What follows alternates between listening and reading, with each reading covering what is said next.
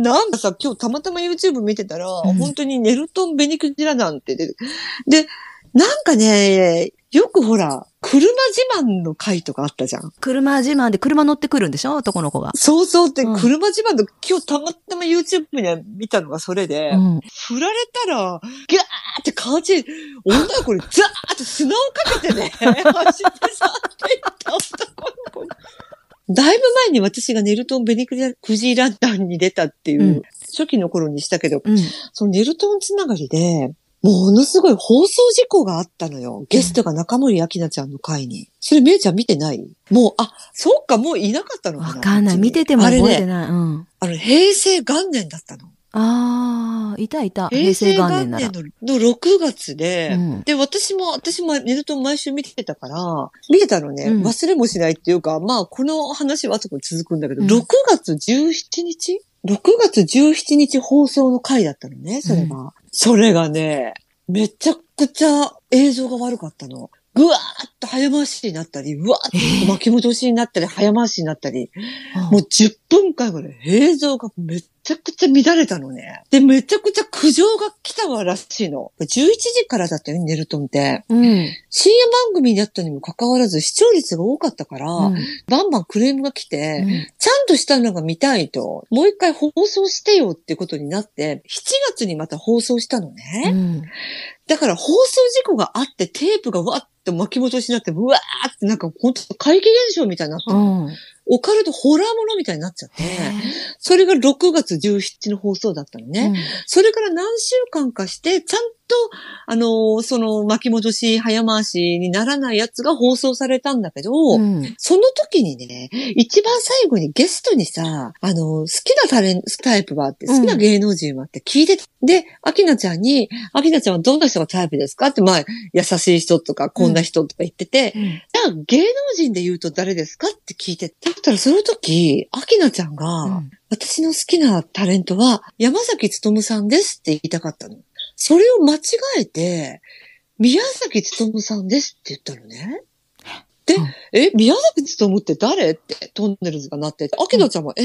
宮崎努さんって、え？誰だろうと。え誰？ちょっと私も、え、なんで宮崎努さんってどこから出たんだろうみたいな感じで、なんか3人が、誰それってなっちゃったのね。うんで、結局、それが山崎努の間違いだったのよ。で、アキドちゃんもその宮崎努って人は知らないし、わかんないし、そういう名前が出たのもわかんないみたいな感じで、結局山崎努さんだったって、ちゃんちゃんで終わったの。それから数日後に、うん宮崎努が逮捕されるの。その、元々の放送は6月17日だったのよ。で、宮崎努の両関東の幼女連続殺人事件っていうのは、昭和63年からうん平成の7月にかけての平成元年の幼女が4人殺されたうん事件で、だからもちろん、秋菜ちゃんがその放送された時も収録の時も、うんもちろん警察も誰も宮崎努っても誰も知らなかった時なのね。あだったらちゃんとした放送の何日後 ?4 日後 ?5 日後？ちょっと覚えてないけど、犯人逮捕宮崎努だったのね。そして宮崎努が逮捕されるん何日か前に、秋菜ちゃんが自殺未遂を起こしてるの。マッチの部屋。ーうわー鳥肌怖い。えーすごいでしょ、これ。えー怖い。でね、宮崎努が死刑執行されたのが、6月17日なのよ。放送日。うわだから知る人ぞ知るなんだけど、ーうんだから私はもちろん知ってたよ、当時。見てたし、うんうわぁ、もうすごいよね、これ。えー？なんだろうみね。宮崎努の話をしていいですか？もうね、昭和最後の大事件だったのね、これ。だから昭和63年の7月、8月ぐらいから起きて、逮捕されたのが平成元年の7月だから、一やっ年。ぱり約1年、うんそのうちに4人ちっちゃい女の子が殺されてるのね。うん彼が話題になったのが部屋の写真だよね。どんなんだっけすごい。ビデオ、あ、ビデオ。うんビデオテープが6000本。だから彼はすっごいオタクだと。うん幼女マニア、アニメマニア、うんホラーマニアって言って、で、マスコミが最初に、その、宮崎努の部屋に入って、うん目にしたのがその幼女もの、ホラーもの。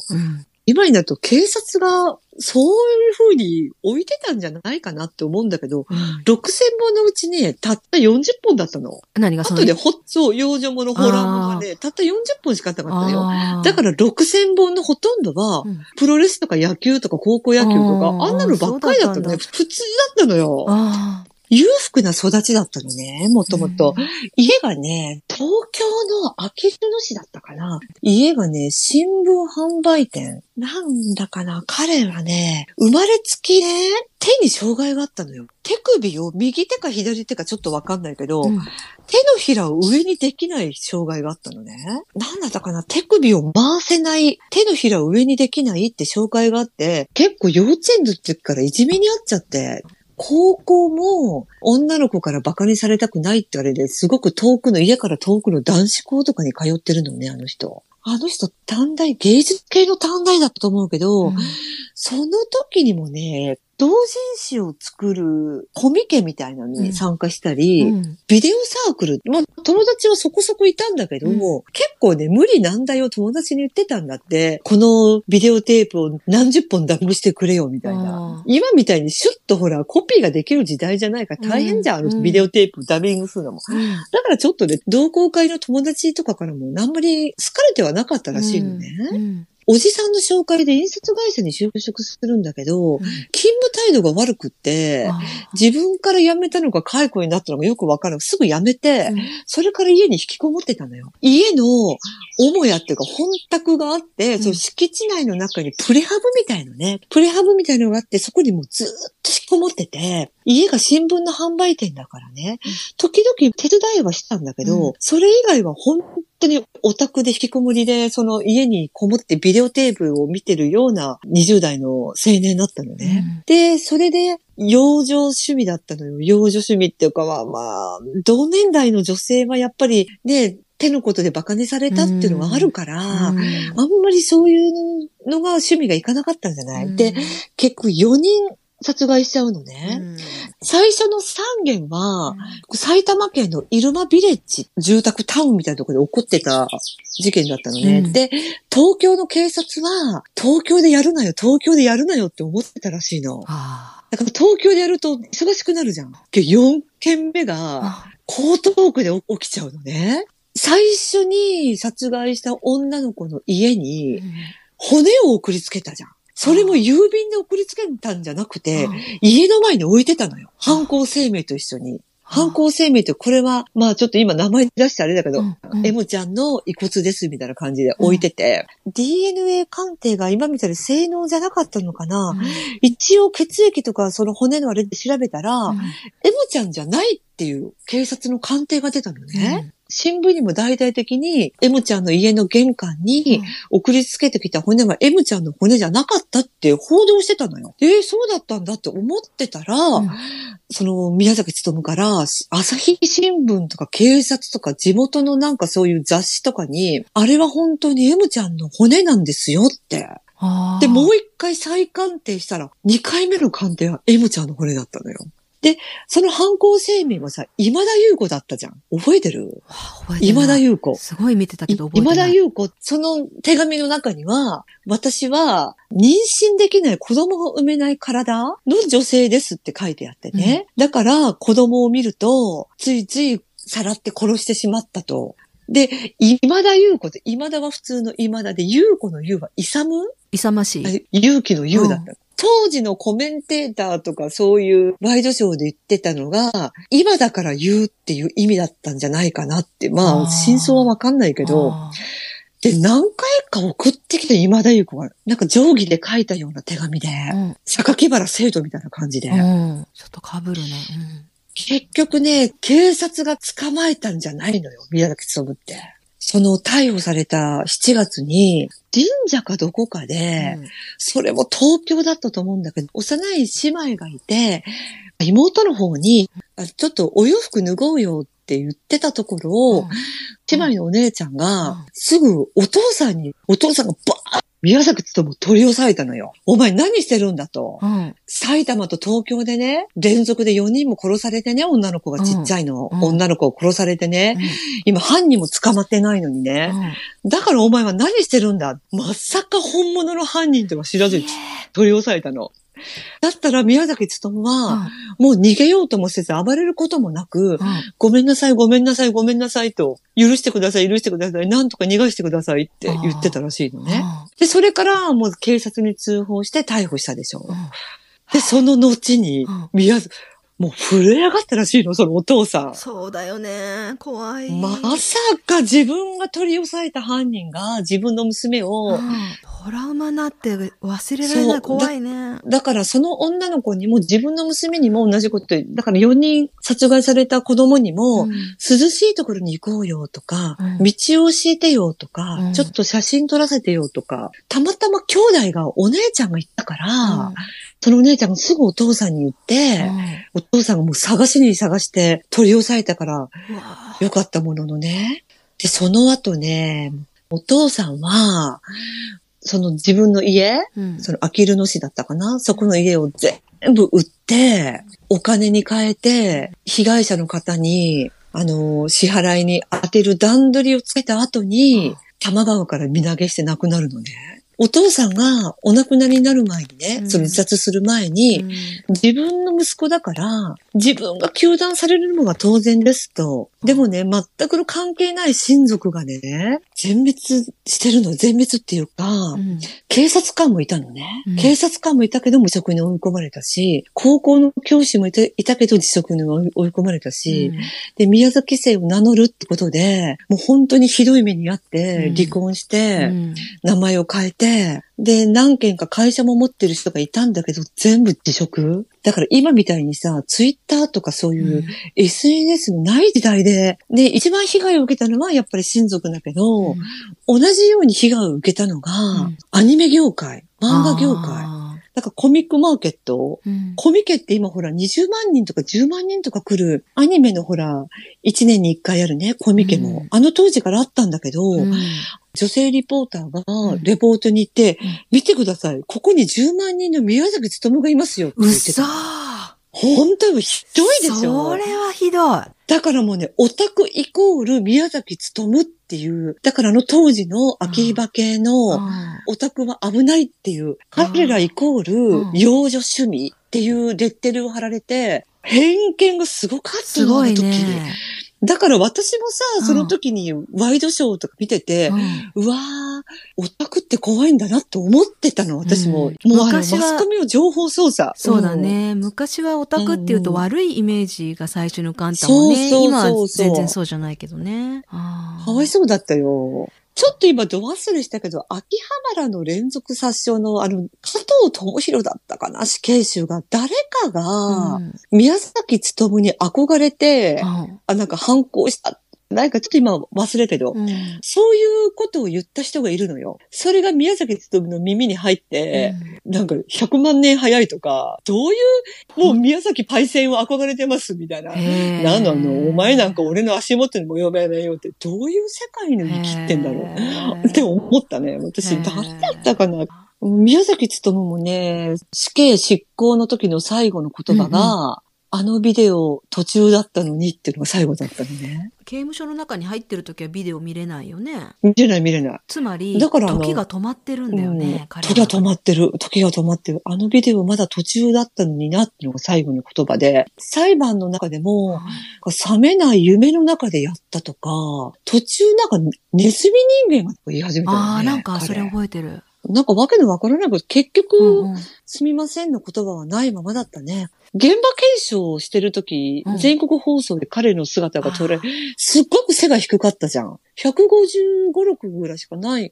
だからそういうへん自分の、なんていうかな、自信のなさ、うん同年代の女性にはモテないっていう、うああいうのがあって幼女に行ったのかなっていうのが、まあ当時言われてたね。いろんなニュースで。でも全然普通の男性で、うん見た感じ、普通にしてたら全然ねそんなブサイクでもないし、そうそうそう。ねえ、うんうん。やっぱ、どうしてそうなったのかな。私の事件簿を聞くといっつもさ結局そこなんだけどさおー。どうしてそんな風になっちゃったんだろうっていうその育っていくうん。生まれた時はみんなそんなね、うんうんうん変わんないみんな赤ちゃんはみんな綺麗に魂で生まれてくるのにっていう感うじでさ、んどこでどう？でそうやって考えるとその世の中障害がある人とかたくさんいるしさ病気とか怪我とかでね体の一部が。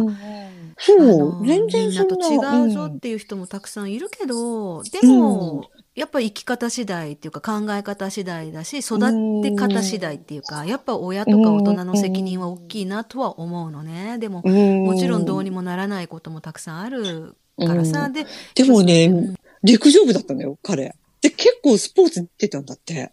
で、高校で男子校に行きたいって言った時は、うん宮崎勤のお母さんは、うん英語、英会話ができたのよ、彼って。だから、うちの息子は英会話が得意だから、ちょっとレベルの高いね、うんじあの地元の公立高校じゃなくてね、片道2時間かけて行ったらしいんだもん。その、将来は英語教師になりたいために遠くの男子校に通ってるんですよ。でも結局、宮崎勤が、その弁護士に語った、警察に語ったのは、うん女の子と関わりたくなかったって、同年代の。だから、その遠くの男子校に行ったっていうのが真意だったらしいよ。なんか今のその一言を聞くとさやっぱり今、うんその前に私が親の責任は大きいね周りの大人の責任は大きいねとは言ったけど、それはさ宮崎勉みたいな犯罪者の親とかその周りっていう意味だけじゃなくてやっぱりそうやって、うん。ね女の子たちのそういじめた女の子たちがいるわけでしょ？結局ね。うん。うん、だからやっぱり全ての大人はやっぱ子供に対して責任はあるなっていうふうに私はいつも思うんだよね。その親とかだけじゃなくてうん。全ての大人子供がいない大人だっているけどたくさん。やっぱね子供はね子供はやっぱねいきなり割るっていうのはそんな私は信じてないんだよね。いきなり割るっていうのは。でもしいきなり割る割るのなんかこう素質があったとしてもどうにかなる。私ほらずっと長年子供に関わる仕事もしてるんだけどたくさん、まあ、現在もやってるんだけどね。なんかねどんなに悪い子、まあ悪い子っていうのはいわゆる簡単な言い方すると不良みたいな。そんな子たちもね、うん。私のところによく相談に来るけどもうね、うん全然私は中学高校ぐらいまでだったらどうにでもなるんじゃないかなっていう風な気持ちで接してるね。あの最初からうん。ダメダメで見ないで。あの、うん。うん。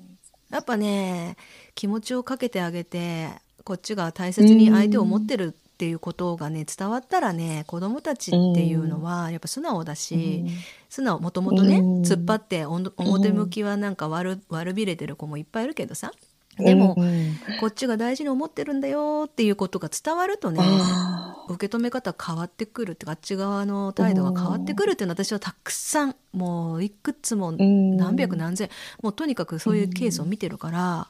だからそれを思うとやっぱ残念だよね。宮崎勉も子供の頃から苦しい思いをたくさんしてきたんだろうなってその時に大人が助けてあげられなかったんだろうなってただやっぱりそういう犯罪を起こしてしまった彼を擁護することは私はできないししないけどただうん。やっぱりいろいろ深く考えるともう本当大人の私たちには責任が大人の私たちは責任が重いなとは思うね。妹さん二人はね、ちゃんと常識人で育ってるんだけどね。やっぱり同じ家庭に育ってもわかんないもんだな。そうそうそう。それはあるよ、うん同じ親に育てられて、同じ先生に習ってきたのに全然違う兄弟とかいるもんね。うん。うん。なんかその子供の育て方じゃないけど、めいちゃん、なるちゃん憲法って知ってる？知らない。何？なるちゃん憲法ってね、美智子様、上皇后様が、皇太子妃時代にね、今の天皇陛下を産んで、うん。まだあの、秋篠宮様が生まれてない時、広宮さんうん。しかいない時に、うん。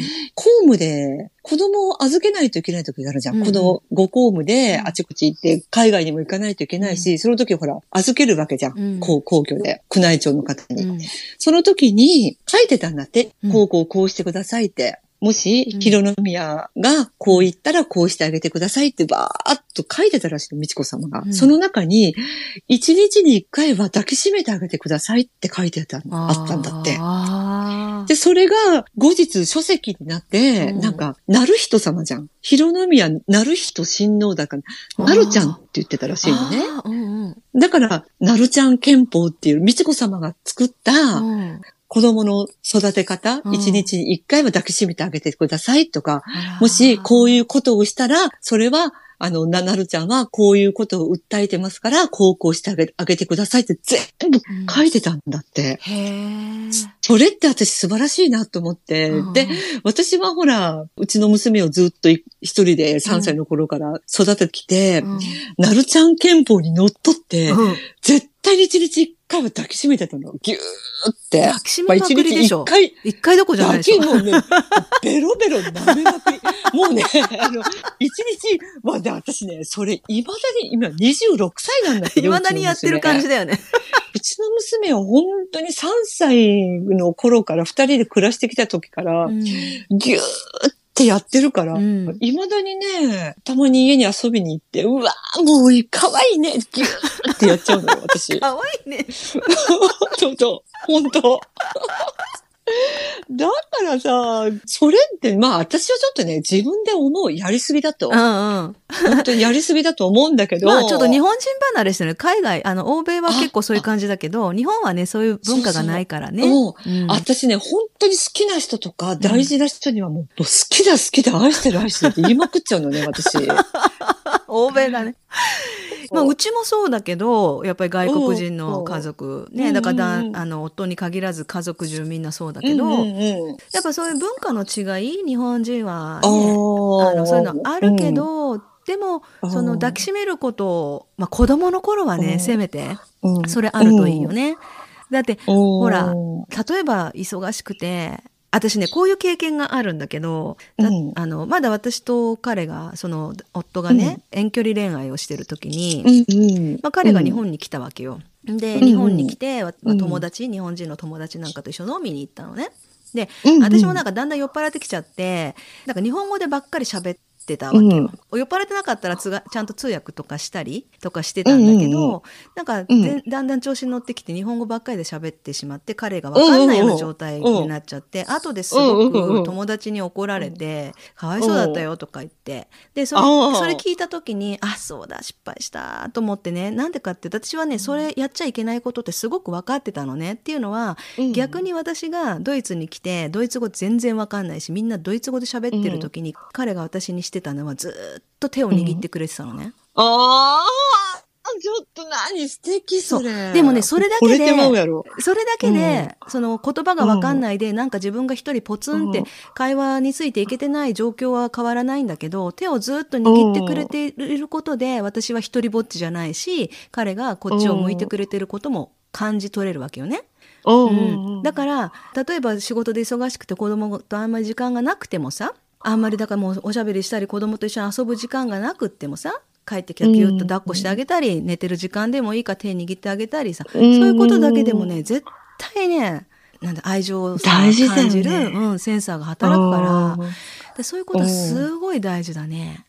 もし孫とかできたらどうなっちゃうんだろうって思って。いや、でも私、孫できても娘の方が好きかもしれない。多あ分。ーよくで、できてないからわかんないけど。うんうんうんそれも、それも想像、娘大好きだもんね、福ちゃんね。大好き。大好き。大ファンだもんね、娘の大ファン。大ファン。うん。もうね、皆さん、真逆なんですよ、私と。本当に真逆だよね。見た目はき、かとわいいね、美貌。美貌は、あの、全ちゃんと受け継いでる。然似てない、顔も似てないし、性格も逆だし、うん。だから一緒に歩いててもどういう関係って親子には見えないし、うんいや、親子に見えないのは、福ちゃんが若いからだよ。いやいや違う違う、顔が似てないからだよ。性格が真逆っていうのはやっぱりさ、反面。教師だ、反面教師。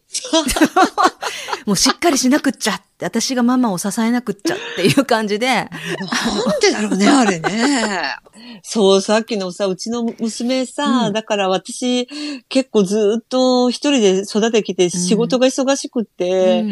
もうお留守番させる時間が長くって、もうかわいそうだから、うん。スカパーとかを、うん。カートゥーンネットワークとかアニマックスとか、ああいうアニメを、アンパンマンが好きだったから、うちの娘、子供の頃から。うん。で、じゃあ、私がいなくても退屈しないように、スカパンを見せてたのね。うん。未だにね、私が、あのね、昔ね、寂しい思いさせてごめんね、とか私もう本当に言うのよ。うん。だったら、いえ、いやいやと、逆に感謝してるって、あのスカパンも見せてもらって、私はアニメオタクになれたって喜ばれてるのね。うん。それって私、でさ、それって本当に嬉しいのかなと思って。いや、お母さんを、お母さんを責めないで励まさなくっちゃっていう彼女の優しさなんじゃない？全然悪く。いや、私、私も、だって親にめちゃめちゃぶっ飛ばされて、怒られてばっかりで育って、当時は嫌だったけど、今は感謝だもんね。やっぱあんだけ厳しく育てられてなかったら、今の自分はないもん。いろんなことに、にいろんなこと乗り越えてこれたのも、やっぱりちっちゃい頃から、うん。もう厳しくやられてたことかなって、うん。あの時はだったけど。だから、彼女も、ね、当時はやっぱり漫画見てる間はさ、夢中になって見てるけど、うん。ふっと終わった時にふっと一人で心細いなって、うん。寂しいなって思ったことはきっとあったと思うけどでも今は、だからもうアニメ詳しいよ。昭和のアニメからすっごい詳しいから。え、昭和？ドロロンエンマくんとかねえ。、だけどさ、昭和じゃないじゃん。あ、そっか、昭和じゃないけどドロロンエ、ンマくんは昭和だよ。だから違う違う娘が生まれたのは昭和じゃないじゃん。でも、昔のを見てたってことね。昔のを？そう。うんああ、じゃうんあ、福ちゃんと話合うじゃん。昔、あ、わ、めちゃくちゃ合うよ。昭和のアニメの話するんだったら。うドロロンエンマくん私も見てた。あの歌が好きで。ん。ね、あれ歌ってたの国会議員の中山千夏だよね。確か。かわ いこちゃんの枕元、えへへと笑うの誰だらば。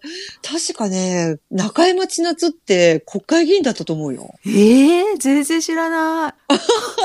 え、で、あの絵が、あの絵が長い号なんでしょ、こないだ言ってた。長い号、長い号。ねこないだ言ってた。ドロロンエンマくん。そう雪子姫、短いスカートね。凍らせるんだよ。ゆあれ、雪女だから、う。んうんうん。そうだそうだ。ああ、今も昭和のアニメとかって、その、そういう有料チャンネルで見れる？ある？見れるんじゃないかなパラパラパラ。ちょっと、英国の今、アニメ、アニメ。これは、キッズステーション、アニマックス、おそ松さん、ルパン三世。あーあでも、新しいね。進撃の巨人、テニスの王子様、マルコ、あ、マルコ。私んち、マルコ。マルコは昔のやつでしょ？あの、マルコ、うん、ちびマルコ。でも、あちちびマルコ今日曜日やってるよ。ちびマルコじじゃなくて、ま、ちびマルコじゃなくて、昔やってたマルコマ。ルコ、母を、母を母を訪ねて三千里。あちょっと待って、それ、マルコじゃん。遥か草原を一つ髪の雲。私ね、昔ね、あの、会社にいた時に、あの、支店長の運転手さん、定年退職した、当時も60代ぐらいのおじさんで、うん。再就職で来たんだけど、うん。運転手としうて、ん。めっちゃくちゃ日焼けしててう、ん 色真っ黒だったのね。真っ黒でも日焼けか地黒か知らないけど、すっごい色黒で、うんでも髪の毛がふさふさなんだけど、全部白髪だったのよ。うん真っ黒い顔に真っ白な頭で、私たちね、アメディオって。マルコが肩に乗せてたじゃん。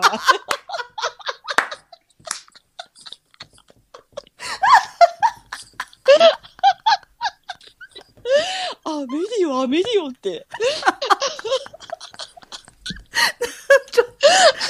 あーあー、そうそう、肩に乗せた。あれ、マルコじゃないわよ。母を訪ねてさ。コってタイトルかと思った。ああ。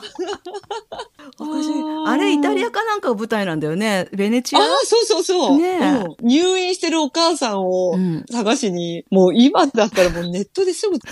ネットですぐ確かに。懐かしい。だって後からめいちゃんにあアメディオのおじさんの写真を送るよ、後ろに写ったのあるか。袋閉じに出していい？袋閉じ。あ、出して出して。出していいよ。悪いね。いない時に。悪いね。なジェシーの写真も出したけどさ、顔だけちょっと隠してたじゃん。顔だけ。うんうんうん顔だけモザイクで、本当。色の黒さと髪の毛ふさふさと。あ私もあれ見てる時マルコが着てる長いボレロみたいのが、私あれ着たくてさ。ーかわいい。本当。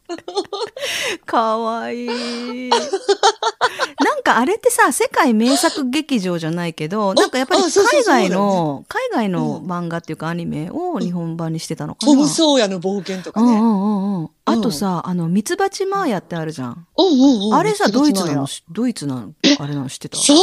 ビーネマーヤって言うんだけど、ビーネってミツバチって意味なんだけど、ビーネマーヤって今でもキャラクターグッズみたいなの売ってたりするよ。うん。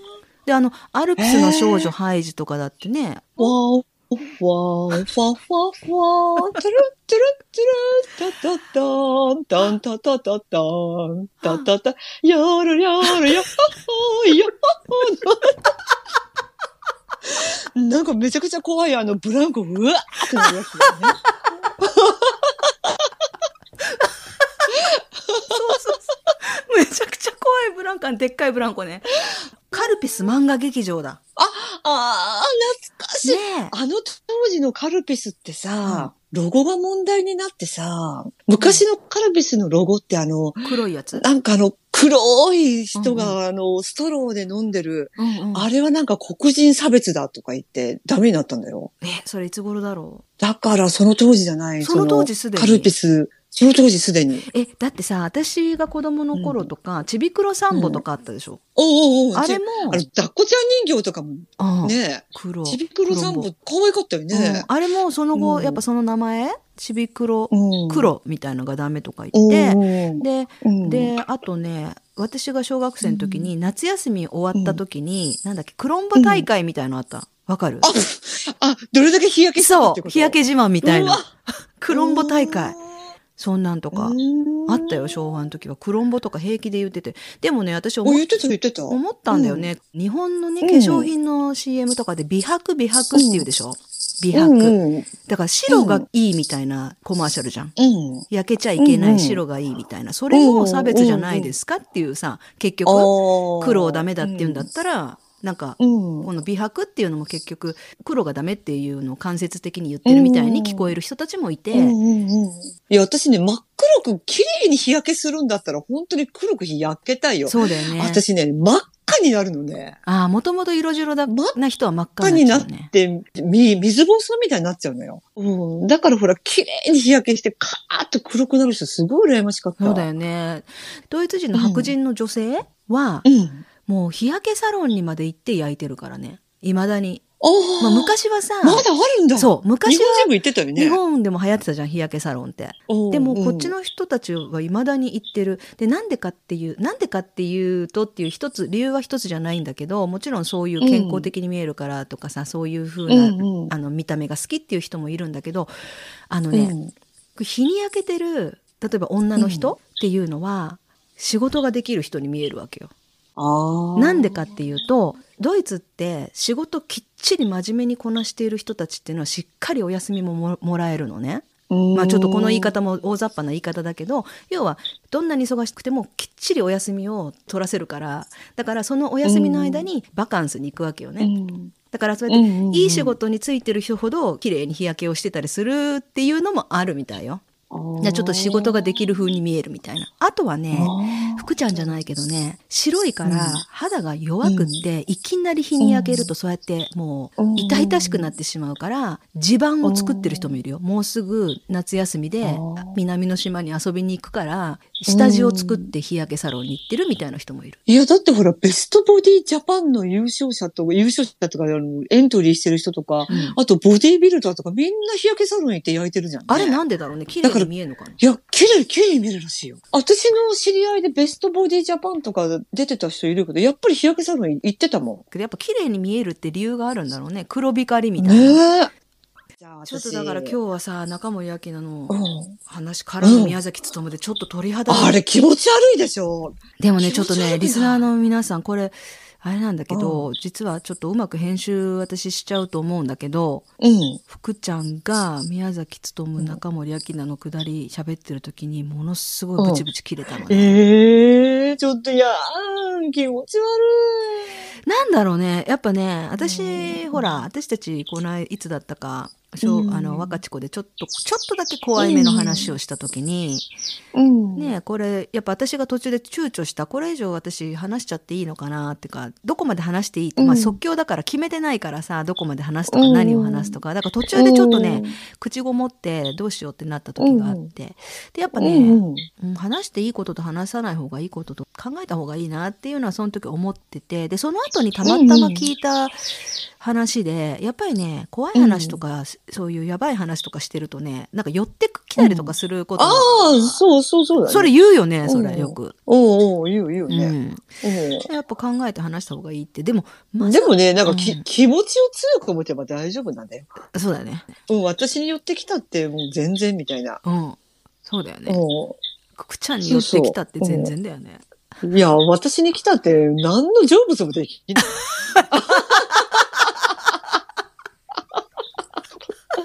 本当に。何の得もない何の得もない、本当。